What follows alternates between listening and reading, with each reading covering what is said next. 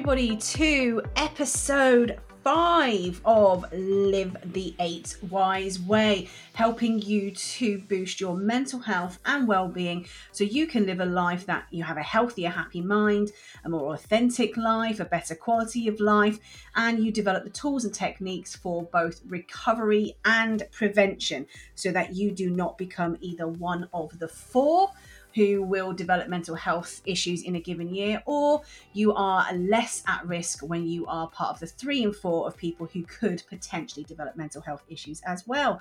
My name is Kim Rutherford. I am a psychotherapist and author. I'm now podcast host, and I am also the person who developed the eight wise methodology for better mental health and well-being if you want to read about what we're covering in much more detail, and if you haven't done it already, then you can get access my book, which is called Eight Wise Ways to a Healthier, Happier Mind. And it's been called the Mental Health Manual of the Modern World. So I'm very proud of that. And it really talks through the model in a lot more detail it really is like having a psychotherapist in your pocket helping you to resolve some of the challenges you might be having and putting in place some really good tools and techniques to help you moving forward you can access that book along with the 12 week journal the oh, we've got 12 week journal the 12 month planner we've got the um, pocket book as well you can access all of those from anywhere that sells books online, as well as my own website, which is 8wise.co.uk. And on my website, you will also find there is some free downloads. So there are activities in the book to help you move forward with your life using the methodology I'm talking about. But if you're like me, you don't really like to taint your books, then the worksheets are also available in Word format for free for you to download from my website as well. Plus, there are lots of blogs there to help you out with and lots more interesting things as well with regards to what I do, the services I offer, and all of that kind of stuff. So you can all get all of that from the website. And if you haven't pressed the button already, subscribe. Subscribe today, and that way you will get told every single time a new episode is released and uploaded so you can keep up to date with all of the different tools and techniques from the 8 Wise model as they are happening. And if you've been doing that already and you want a little bit more information and you want some help with regards to implementing a really good eight wise action plan for yourself, then if you follow me on the socials, which is basically at 8wise, either at 8wise Kim, at 8wise, or at 8wise Therapy. If you follow any of those on Facebook, Instagram, LinkedIn, all the usual crowd, then you will be able to get into your inbox every single day a top tip with regards to each of these eight elements. So you really can start to develop your strategy for looking after your mental health and well-being um, longer term by what I call living the eight wise way. And in the last episode, we talked about the first element of the internal dimension. And we talked about spiritual wellness and the importance of developing your spiritual wellness so that you know who you are, you know what you want, you know why you want it, you know how you're going to get it. And you basically create the identity and the purpose and the self esteem in yourself that just makes you feel like yourself, that builds that self esteem, that builds that self acceptance, and you can live your life truly as your most authentic self. Today, we move to the second element of the internal dimension, and the second element is drumroll, please. It's more like a horn, I guess. Um, is intellectual wellness. Now, in episode one, I casually talked about intellectual wellness from the perspective of if you're somebody who's interested in understanding the meaning of life and the meaning of your life, um, these are two questions that I've spent a lot of time thinking about for myself. And I came up with my own conclusion, my own belief system. And I said in episode one that for me, there are two core points to the meaning of life. And the meaning of life for me was survival on an individual basis and evolution and survival of the human race. And I explained that my reasoning for this and my thinking of this is because uh, we have this inbuilt survival system. We know it as the fear, fight, or flight mode. It's why we feel stress. It's why we feel anxiety. It's why we feel all of those complex and annoying signs and symptoms that come along with it because we have this system inside of us that gets us ready to be able to remove ourselves or to fight off any danger we might be in in order to survive as a single being, to survive as a human being. But we also have this part of our brain that allows us to remember things, to hold on to memories, to learn, to grow, to stay stimulated, to share information. And that is so that we can learn, we can grow, and we can pass that information on to the next generation and the next generation. And it's this learning process and this sharing of knowledge process that allows our human race, the species, the human species, to continue to evolve. And it's that process that really does keep us at the top of, if you look at it from an intelligence perspective, the intelligence tree when it comes to the animal kingdom. And so, from that perspective, if we know we've got this part of us and it's really important to the survival of the human race, it's really important that we keep it functioning effectively. And that is what intellectual wellness is ultimately all about. And it is definitely one of the elements when people see it at the first time, they go, What on earth does that mean? What could that possibly mean? But intellectual wellness is ultimately brain stimulation making sure that you your brain keeps as stimulated as it possibly can. So as an intellectual species you can keep developing you can keep growing you can keep learning and you can pass on that wonderful knowledge and information to whoever you choose so that we as a species can continue to evolve. And the way it starts is we are always needing as a human mental stimulation and the way that I'm going to explain this to you is if you ever experience boredom, what you might experience is when you become bored, you become lethargic. When you become lethargic, it starts to affect your mood. And if you start to have a low mood because you feel lethargic, because you're bored, then that low mood can stay for a long time. That low mood can lead to depression. So, an example of this, for example, is COVID. One of the biggest things that we came out of COVID, we know mental health has deteriorated dramatically for a lot of people from COVID for lots of different things. But one of the things is that lockdown genuinely brought a lot of, or took away a lot of brain stimulation. It took a lot of mental stimulation away from people. A lot of people got their mental stimulation from work. A lot of people got their mental stimulation from going outdoors and doing lots of different things. And suddenly we weren't able to do that. And then before you know it, the natural pace of life that we were living at started to deteriorate. Our boredom started to come in. So we started to feel slower, a bit more sluggish um, we see we saw low mood. We've seen lots of people experience mental health issues and depression through COVID and through some of these things. And then when the world reopened again, we found that it's actually really hard to turn that around, to suddenly become interested in things again, to pick up our pace of life, to start moving forward and to want to carry on moving forward. It's very difficult. And it's a very good example of how our intellectual wellness can really affect us. And mental stimulation is really important for our brain health as well. And if you look at any of the information out there with regards to Alzheimer's and dementia, you will see there's an awful lot around how to keep your brain stimulated um, in order to keep your your brain as healthy as it possibly can be for as long as it possibly can be. It's a little bit similar to how we were talking earlier in, I think it was um, episode three with regards to physical wellness. And we're talking about exercise, not just being about pumping muscles and looking great. It's also about being able to make sure you stay flexible and mobile because that's what helps you out and keeps you healthy for longer into old age.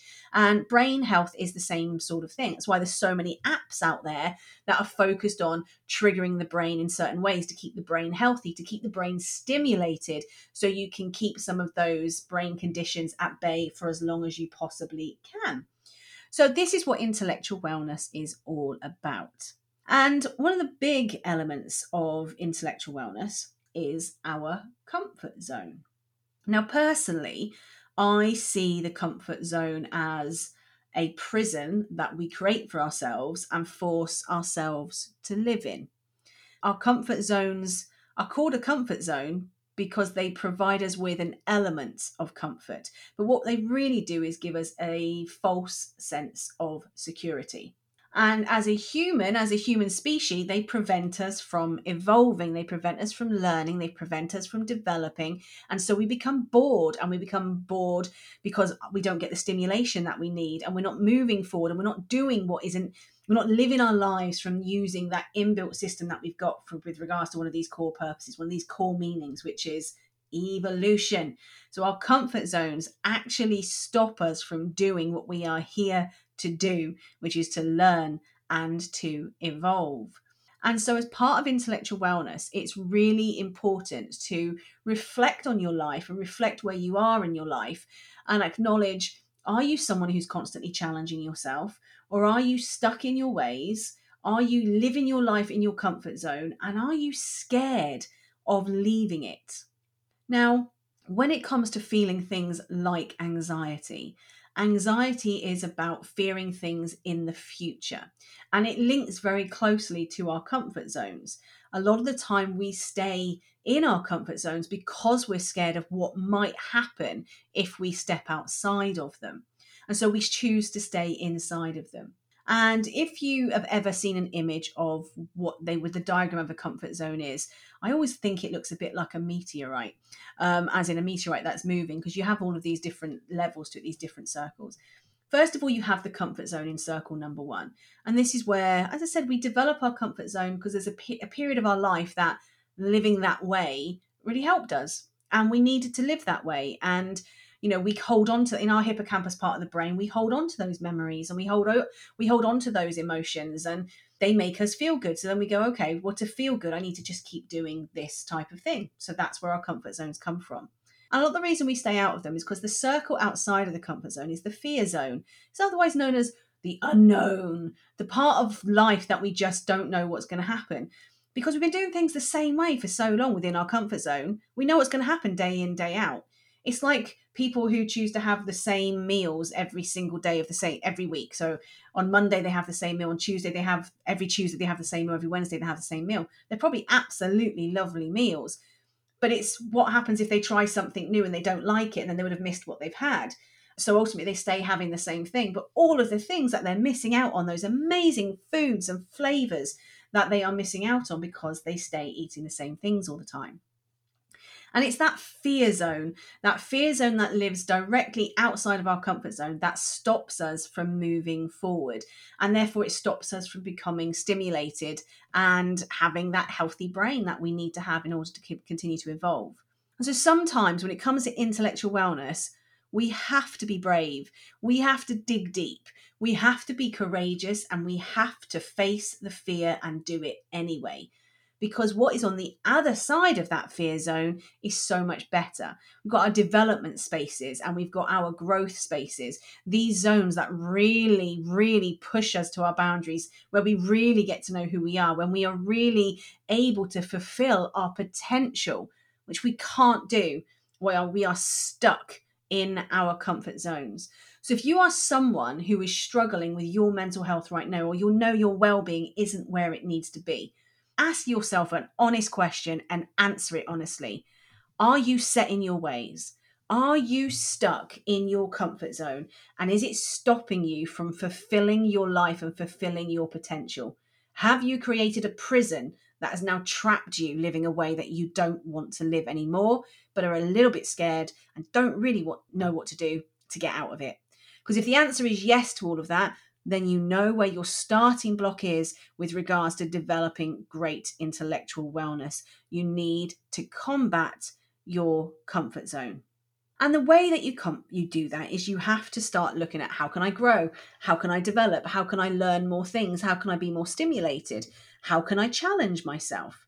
And sometimes we don't do this for reasons of we don't think we're smart enough, we don't think we're clever enough, we don't think we can do it. A lot of it links back into those self esteem issues we talked about in spiritual wellness. Sometimes it links back to that inner dialogue and that anxiety that we talked about in our um, emotional wellness. Sometimes it links back to our confidence in our ability to do things. And sometimes that links back to our physical wellness as well. A lot of challenges we want to place upon ourselves are physical challenges, and sometimes we just don't do them because we don't think we can, or our history tells us we haven't done them before, so we can't do them now. And of course, this is wrong because the dialogue inside of our heads is completely ours. We can change it whenever we choose to. It takes some work, it takes some time, it takes some effort, but it can be done. And we do feel better when that happens. So, where sometimes our intellectual wellness can let us down, and it's from society's perspective more than anything, because our education system works on a very specific way, it means that the school system tells people they are intelligent if they behave or their brain works in a very certain way. But as time's gone by, there's got there's so many different bits of research now with regards to intelligence and intelligence types and the fact that we all learn a different way. It's really hard to be in this world when the school system has told you that there is only one type of intelligence yet you see people who have thrived outside of the school system because they've been able to navigate the world in a way that works for their brain and the way that their healthy brain functions the way that they learn the way they navigate the world and one of the many theories is the concept of us having multiple intelligence types, and that every single one of us has an intelligence type or has an intelligence preference type. And that the school system alone doesn't necessarily function on all of these. It only functions on one or a vague relationship with any of them. And so we don't really ever think of ourselves as intelligent sometimes. We just think of ourselves if my grades weren't great, then I might not be that smart. So I won't go after that job because I'm never going to be clever enough. I'm not going to go and learn that hobby because I'm never going to be clever enough. When the truth of it is, actually, we're pack animals. And the way pack animals work is that everybody's got a slightly different skill set. And in our cases, as the human species, everybody's got a slightly different intelligence set. So, in the book, I talk about um, intellectual wellness and intelligence types to help people to understand how they might function. And again, it's a bit of self reflection with regards to what your intelligence type preference might be. And when you know that, what your intelligence preference type might be, then you start to implement challenges that are linked to that. So you suddenly start to have confidence in the challenges that you're going to face and you start stretching your comfort zone. So, one of the intelligence types is linguistics, language. Are you somebody who finds languages, do they come easy? Languages don't come easy to me whatsoever. I remember a few words of French, I remember a few words of German, but ultimately, the English language is, is my language. And you know, sometimes I feel really guilty about that because I think I'd love to learn lots of other languages, but it doesn't come very naturally to me. Where other people could pick up languages really easily and really understand the English language with so much detail. And that's because they have a linguistic intelligence type. Are you a linguistic? That's the question you want to ask yourself. Now, another intelligence type, and this is my husband, causes us many, many arguments at home because he thinks in a logical, mathematical way. He is logical and mathematical in everything he does. And if you think about those great minds, these logical, mathematical people, and they can look at numbers and they can just see the formula and everything makes sense to them. For me, numbers and maths is completely a foreign language. It's just the part of linguistics again. It's a foreign language to me. So I am so respectful to anybody who can speak in that logical mathematical way and especially in a business format because they help me with my business so much so do you know people who are logical, mathematical people? Are you one of those people? Is that your intellectual type? Then we've got the spatial people, spatial awareness people, people who can see space, understand space. We're talking at the builders and the designers and the people who can really get creative in spaces. I'm not that person. That's why I hate driving because I have zero spatial awareness of what's going on around me. But are you that person who just sees spaces and knows what to do with it, know how to navigate it? My hat goes off to you if you are that spatial intelligence type. Then you've got your bodily kinesthetics, the people who know what to do with their body. This is our sports people, everybody. Those people who just know how to kick a ball a certain way and it moves something. Those wonderful gymnastics who know how to bend in a certain way and it will do something with their body. Those people who are so kinesthetic, they're action focused, hands on focused, their ability to physically function at a great level. I'd love to have that one. I would really love to have that one. So again, I the bodily kinesthetics, our sports people, our people who are very active because they know how to get the best out of the movement of their body. Is that you? Are you a bodily kinesthetic intellectual type? Then we have our musical people. Those people who think in song, who think in melody, who can pick up a tune really easily. There's the Elton Johns of the world who can write music really quickly, who can see the world in music. A beautiful place to be. There are musical intellectual types.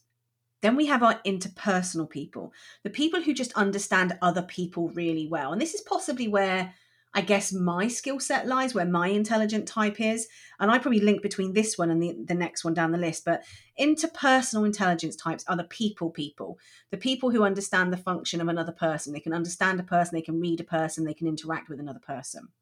On the other side of that, you've got intrapersonal, the pe- people who really understand themselves, are intelligent with regards to their own authentic being and constantly self developing from that perspective. So, are you an interpersonal or are you an intrapersonal intelligent type?